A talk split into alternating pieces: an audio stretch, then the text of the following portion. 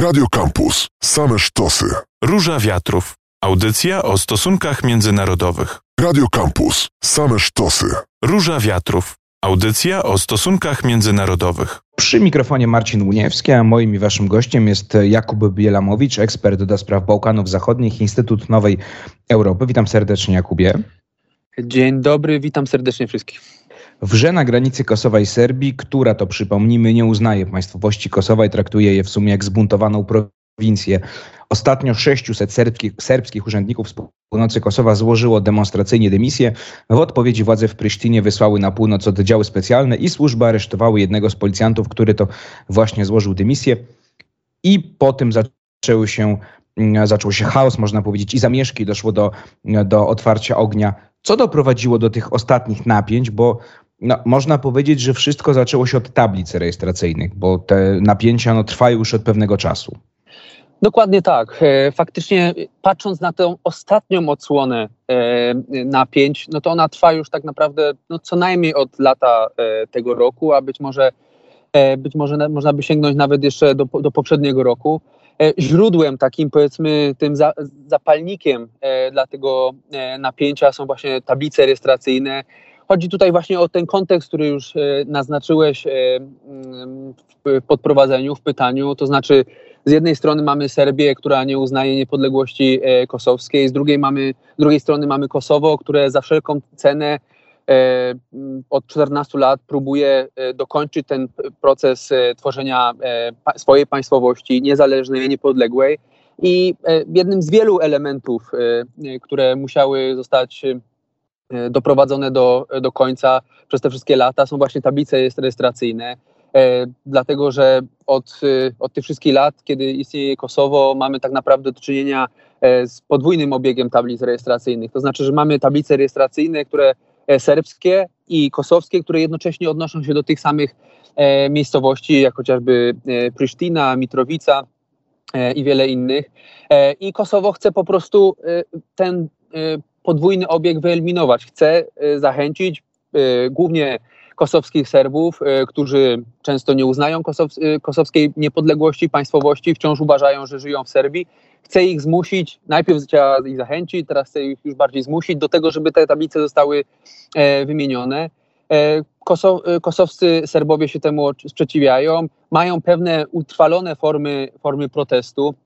Jedną z nich jest właśnie e, blokowanie dróg e, prowadzących do e, granicy pomiędzy Kosowem i Serbią. Wówczas w reakcji na te blokady zamykane są przejścia graniczne pomiędzy, pomiędzy tymi dwoma krajami. I od czasu do czasu faktycznie dochodzi już do, do takich, powiedziałbym, eskalacji czy napięć o charakterze już może, powiedziałbym, może nie zamieszek, bo to tego w ostatnim czasie nie mieliśmy, ale może, można powiedzieć, o pewnym charakterze zbrojnym czy przestępczym. E, mieliśmy w ostatnim czasie ataki na e, komisję wyborczą e, w Kosowie. Mieliśmy także ataki na patrole kosowskiej policji. Także mieliśmy jeden atak na patrol międzynarodowej takiej służby policyjnej EULEX, w której zresztą służbę pełnią także polscy policjanci.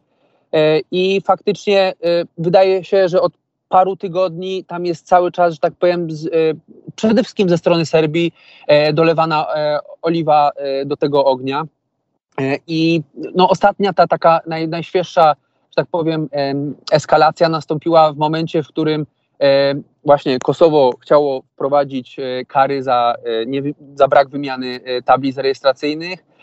Kosowscy Serbowie, którzy pełnią służbę w, w ramach kosowskiej policji, na znak protestu, na znak niechęci wobec e, tych, tych przepisów i egzekwowania ich. E, ceremonialnie były takie obrazki w sieci. Widzieliśmy, jak ceremonialnie po prostu złożyli mundury kosowskiej, kosowskiej policji. Za, nim, za nimi także poszły, poszedł tak naprawdę bojkot ze strony kosowskich Serbów pełniących służbę w wymiarze sprawiedliwości, E, także parlamentarzyści e, e, serbscy złożyli swoje mandaty. Lokalne władze także, także złożyły, złożyły swoje mandaty i Kosowo chciało po prostu przeprowadzić na to miejsce wybory uzupełniające, które kosowscy Serbowie chcieli zbojkotować w obawie przed właśnie dalszą eskalacją tych napięć, pod, głównie na, pod naporem głównie Stanów Zjednoczonych, także Unii Europejskiej Kosowo przełożyło te, te wybory na, na kwiecień przyszłego roku. Czy faktycznie one się ostatecznie wtedy odbędą, nie wiadomo, no to zobaczymy. I no, to, co ostatnio faktycznie zelektryzowało i lokalną, i regionalną, i europejską opinię publiczną, to e, pewne mm, w pewien sposób zaowalowane groźby e, ze strony prezydenta Serbii Aleksandra Vucicia, który zapowiedział, że wystąpi z wnioskiem do e, komendanta KFOR, to są siły pod przywództwem NATO, siły wojskowe, które pełnią tam służbę stabilizującą właśnie pomiędzy na, na pograniczu kosowsko-serbskim. E, Vucic zapowiedział, że e, wystąpi do komendanta z wnioskiem o e, możliwość roz, rozlokowania tysiąca serbskich żołnierzy i sił policyjnych właśnie na terenie Kosowa, po to, żeby stać na straży i pilnować bezpieczeństwa kosowskich Serbów tam żyjących, którzy w odczuciu Serbii są zagrożeni pogromem, czy ogólnie spadkiem po prostu poziomu bezpieczeństwa. Faktycznie tego typu pogromy i napięcia w przeszłości się zdarzały, ale no, na ten moment faktycznie sytuacja jest bardzo, że tak powiem, napięta, jest bardzo e, taka e, delikatna, ale wydaje mi się, że e, po tej groźbie, e, która wydaje się, że jest e, Takim no najważniejsze, już... jak Kuba jest realna, bo miałem cię pytać o reakcję władz serbskich, no powiedziałeś właśnie, że Aleksander Vucic e, no, zagroził de facto tak, no, tym, że po prostu serbskie wojska przekroczą, przekroczą granicę, której oczywiście Belgrad nie uznaje. Na ile to jest realne, powiedz mi, że faktycznie Serbowie mogą podjąć taką no, jednostronną decyzję? Czy to jest raczej, zostaje w, zostanie w, w, jakby w formie groźby nie, niespełnionej? W moim odczuciu jest to pusta groźba na użytek e, wewnętrzny. Jest to po prostu taki stały element powracający, e, element polityki e, Aleksandra Vucicia, to znaczy generowanie napięć, zwłaszcza w okolicy weekendów. To już tak naprawdę powstało takie, tak, powstało takie określenie weekendowych wojen na Bałkanach, to znaczy takich nagłych eskalacji, które e, występują właśnie w okolicy weekendów i one po weekendzie ulegają e, deeskalacji. To jest zresztą całe takie określenie po angielsku tej taktyki, czyli takie escalate to de-escalate. E, I myślę, że dokładnie z czymś takim mamy tutaj do czynienia. To jest metoda na odciąganie uwagi Serbów od innych problemów, z którymi ten kraj się mierzy, słabej, słabego ogólnie standardu życia, słabych instytucji państwa, problemów gospodarczych, inflacji, która także jest bardzo odczuwalna w, e, w Serbii. Wtedy uwaga publiczna koncentruje się na, na tych problemach, które są e, na południu. Koncentruje się, e, powiedzmy, poparcie społeczeństwa jeszcze bardziej wokół, wokół władzy. I to jest tak, że powiedzmy, następuje deeskalacja i do kolejnego jakiegoś następnego razu, kiedy, kiedy te strony znowu się poróżnią, padnie o kilka słów za dużo, w tym przypadku faktycznie tych słów padło już całkiem, e, całkiem sporo i dlatego no, uwaga opinii publicznej z powrotem e, wróciła e, na, na Bałkany. Powiedziałeś, że w Kosowie mm, stacjonują siły KFOR.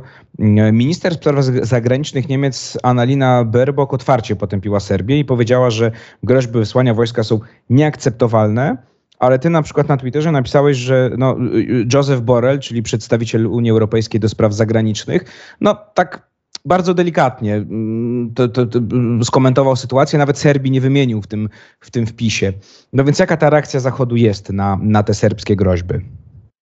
Wydaje mi się, że ta niewystarczająca dotychczas do tego weekendu reakcja ze strony Zachodu, ona jest y, y, jednym z czynnikiem, które doprowadzają do tego, że y, z kolejnymi takimi napięciami E, mamy do czynienia, do czynienia dlatego że e, każdy taki przypadek, kiedy e, właśnie Aleksander Vucic jest ugłaskiwany, czyli jego kolejne żądania lub jego kolejne eskalacje są traktowane z pobłażaniem albo no, próbuje się mu jakiś, w jakiś sposób wyjść naprzeciw, no to on tylko, tylko go to jeszcze bardziej rozzuchwala. On jest tylko bardziej zachęcony do tego, że, żeby kolejne tego typu w kolejny sposób podważać e, kosowską państwowość. myślę, że to jest taki scenariusz, który znamy bliżej z naszej, za naszej wschodniej granicy, kiedy właśnie ta taka zbyt pobłażliwa, taka powiedziałbym z gatunku epizmentu reakcja na to, co się działo na Ukrainie po 2014 roku, tylko i wyłącznie rozzuchwaliła i zachęciła Władimira Putina, żeby jeszcze raz zaatakować. Więc myślę, że tutaj oczywiście inna jest skala tych wydarzeń, y, ale no, pewne paralele istnieją i niestety ta reakcja głównie ze strony e, Unii Europejskiej dotychczas była e, niewystarczająca. E, wręcz, wręcz można było wyczuć pewną stronniczość ze strony mm, Unii Europejskiej względem Serbii. Bo ty piszesz na Twitterze, że no, Joseph Borrell nie może nie chce podjąć zdecydowanego stanowiska, bo jest Hiszpanem, a Hiszpania na przykład jest jednym z państw europejskich, które niepodległości Kosowa nie uznają. Akurat w tym momencie mamy do czynienia z taką sytuacją, że dwóch polityków e, unijnych, którzy są odpowiedzialni za e, rozmowy e, pomiędzy unijne rozmowy, to jest taki unijny dialog belgradzko-prysztyński się nazywa. Dwóch polityków, którzy są odpowiedzialni za te rozmowy, e, są odpowiednio e, z Hiszpanii, tak jak wspomniałeś, pan, pan Borel i pan Mirosław Lajczak, on jest Słowakiem i oba te kraje E, nie uznają właśnie niepodległości Kosowa. To są to dwa z pięciu krajów Unii Europejskiej, które tej niepodległości nie uznają. I może to byłoby za mało, żeby im tylko, że tak powiem, takie narodowe łatki przyklejać, bo to, e, bo to nie zawsze musi powiedzmy iść za tym cokolwiek mhm. iść, ale, ale akurat w przypadku tych polityków e, znaczenie ma to, że jeden i drugi był ministrem spraw zagranicznych swojego kraju w okresie właśnie po ogłoszeniu niepodległości przez, przez Kosowo, zwłaszcza pan Lajczak, no on, on w zasadzie ca, cały ten okres po, e, po ogłoszeniu niepodległości przez Kosowo był ministrem spraw zagranicznych e, Słowacji i to jest polityk już znany od dawna na Bałkanach i on jest, jest mu jak najbardziej przypisywany i on jest znany z takiego bardzo proserbskiego podejścia. No i jeżeli ktoś jest ograbiony e, z pewnej neutralności, wiarygodności, chociażby po jednej ze stron, no to i to cały czas na to są kolejne dowody zdobywane, no to ciężko mówić y, o tym, że taki polityk może doprowadzić do y, jakiegokolwiek y, długoterminowego, bardziej trwałego rozwiązania tych napięć pomiędzy Kosowem a Serbią. Zwłaszcza, że odpadł też jeden, to już poza tak powiedziałbym tymi personalnymi kwestiami, które pewnie też szybko nie zostaną rozwiązane, ale przede wszystkim to, co przestało działać i dlaczego tak Serbia też tak powiedzmy eskaluje tę sytuację, bo odpadł taki główny wabik, który przez lata wydawał się w pewien sposób y, no, y, trzymać Serbię w ryzach, może stanowić dla niej zachętę. Czyli członkostwo w Unii Europejskiej. Otóż, o, otóż to, w momencie, w którym y, proces integracji europejskiej na Bałkanach stał się martwy, mało wiarygodny, stojący w miejscu, no to Serbia już to samo nie, w to sama nie wierzy. Ponadto ona swoimi standardami takimi państwowymi, demokratycznymi no, coraz bardziej oddala się od wspólnoty Zachodu. I w związku z tym no, oni wiedzą, że tej e, Unii Europejskiej w żadnej bliskiej perspektywie e, nie przyłączą, e, nie, nie, nie przystąpią.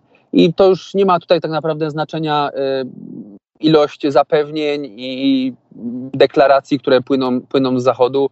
No, ani Unia nie chce w tym momencie przyjąć żadnego dodatkowego państwa do swojej wspólnoty, przynajmniej z obszaru Bałkan, ale myślę, że Bałkanów, ale myślę, że także szerzej patrząc, ani Serbia w swoich realnych, prawdziwych celach politycznych e, no nie ma zapisane e, dążenia, nie ma zapisanego dążenia do członkostwa no, w takiej przyszłości, którą jesteśmy sobie w stanie e, wy, wyobrazić, czyli pod obecnymi rządami Aleksandra Vucicia. Musiała, musiałby do, nastąpić jakiś reset po obu stronach tak naprawdę i zarówno w Serbii musiałaby dojść do, do władzy bardziej prodemokratyczna, bardziej liberalna władza stawiająca właśnie na integrację europejską, no i po stronie Unii Europejskiej musiałaby także no, nastąpić pewna, pewne odblokowanie. No, ten proces jest po obu stronach niestety trochę. Pojawiła się taka informacja, że e, kolejne groźby ze strony Serbii, Serbii i napięcia mogą przyspieszyć decyzję Kosowa o złożeniu wniosku o członkostwo w Unii Europejskiej. Meduza powołuje się na lokalne media,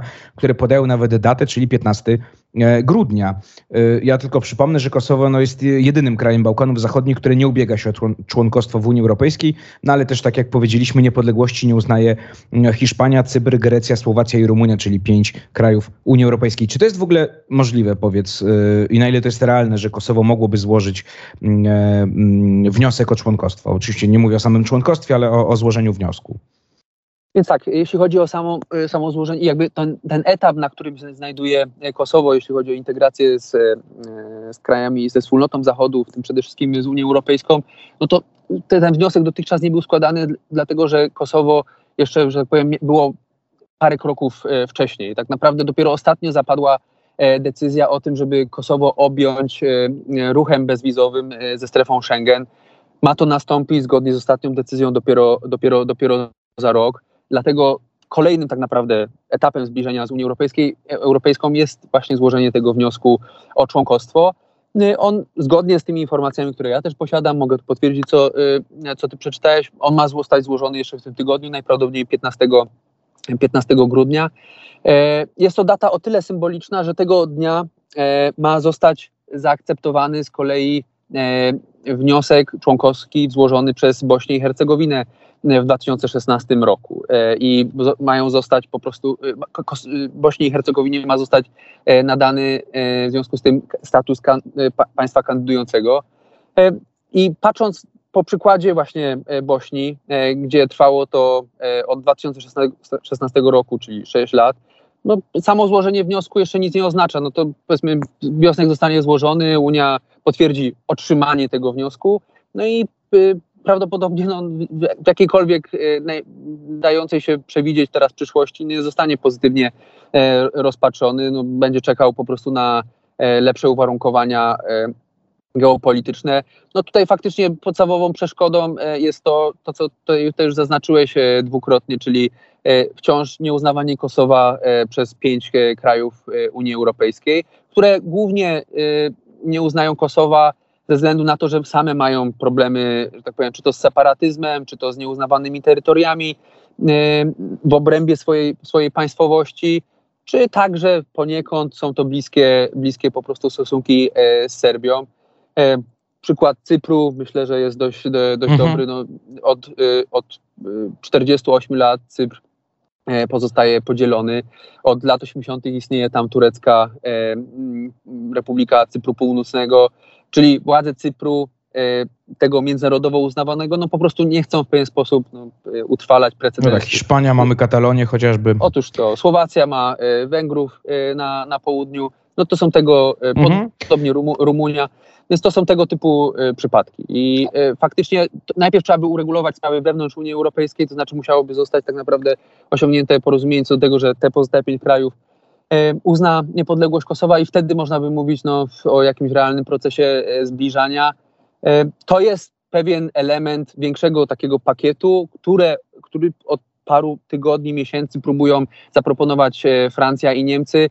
Coś na kształt, powiedzmy, porozumienia NRD-RFN z roku 72, to znaczy, że właśnie te kraje Unii Europejskiej miałyby uznać Kosowo, Serbia ze swojej strony miałaby, powiedzmy, tolerować istnienie właśnie e, kosowskiej państwowości i w zamian za to miałaby bardziej realną perspektywę członkostwa otrzymać, dużą pomoc finansową, więc to byłby taki wielostronny e, i wielobodźcowy, wielo taki składnikowy e, deal, no ale nie ma w tym momencie woli po, politycznej ani w regionie, ani no, chyba też także pośród krajów członkowskich, żeby faktycznie do zawiązania takiego porozumienia e, e, doprowadzić, to, to jest powiedzmy ta argumentacja właśnie strony unijnej, że oni tak trochę może pobłażają tym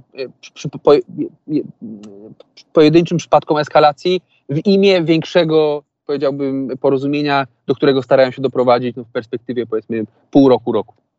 Kubo, ostatnie pytanie, króciutko bardzo bym cię prosił.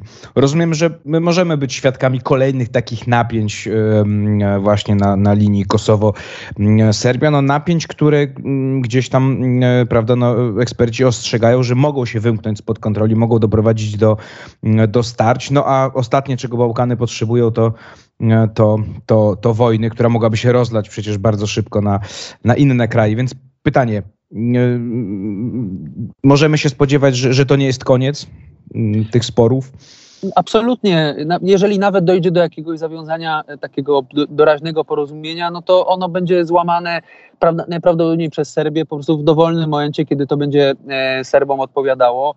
E, I powiedziałbym tak, nie straszyłbym, jestem ostatni, ostatni który by, by straszył takim, powiedziałbym, scenariuszem militarnym. Do mhm. tego raczej nie dojdzie. Mamy tam siły KFOR, czyli powiedzmy ta, ta międzynarodowa grupa pod przywództwem NATO, mamy także e, unijną policyjną, e, misję policyjną EULEX, więc e, od tej strony myślę, że jest to sytuacja zabezpieczona. To, to, do czego może dojść, no to realny scenariusz to są właśnie pogromy, zamieszki międzyetniczne, do których dochodziło od końca wojny w Kosowie ponad 20 lat temu, od 1999 roku, dochodziło co jakiś czas. Najbardziej takie naj, najkrwawsze przypadki miały miejsce w 2004 roku no, kiedy właśnie siły międzynarodowe no, z trudem e, tę sytuację opanowały. I faktycznie no, sytuacja na Bałkanach ogólnie szerzej patrząc nie jest e, najlepsza. Mamy także duży kryzys państwa e, w Czarnogórze. Wczoraj była e, bardzo dość e, taka... Zamieszki, e, prawda? Protesty. Zamieszki, otóż to.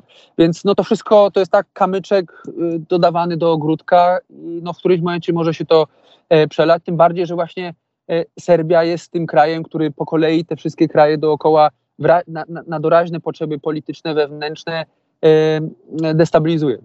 A Rosji w to graj, dodam tylko, e, czyli przyjacielowi e, Serbii, czy opiekunowi Serbii w jakiś sposób, ale to już na mm, inną mm, rozmowę. Temat kropkę stawiamy. Jakub Bielamowicz, ekspert do spraw Bałkanów Zachodnich, Instytut Nowej Europy, e, był moim gościem. Kubo, dziękuję Ci bardzo za rozmowę. Bardzo dziękuję, pozdrawiam. To była Róża Wiatrów, ja się nazywam Marcin Uniewski, a my się słyszymy w środę za tydzień. Radio Campus, same sztosy.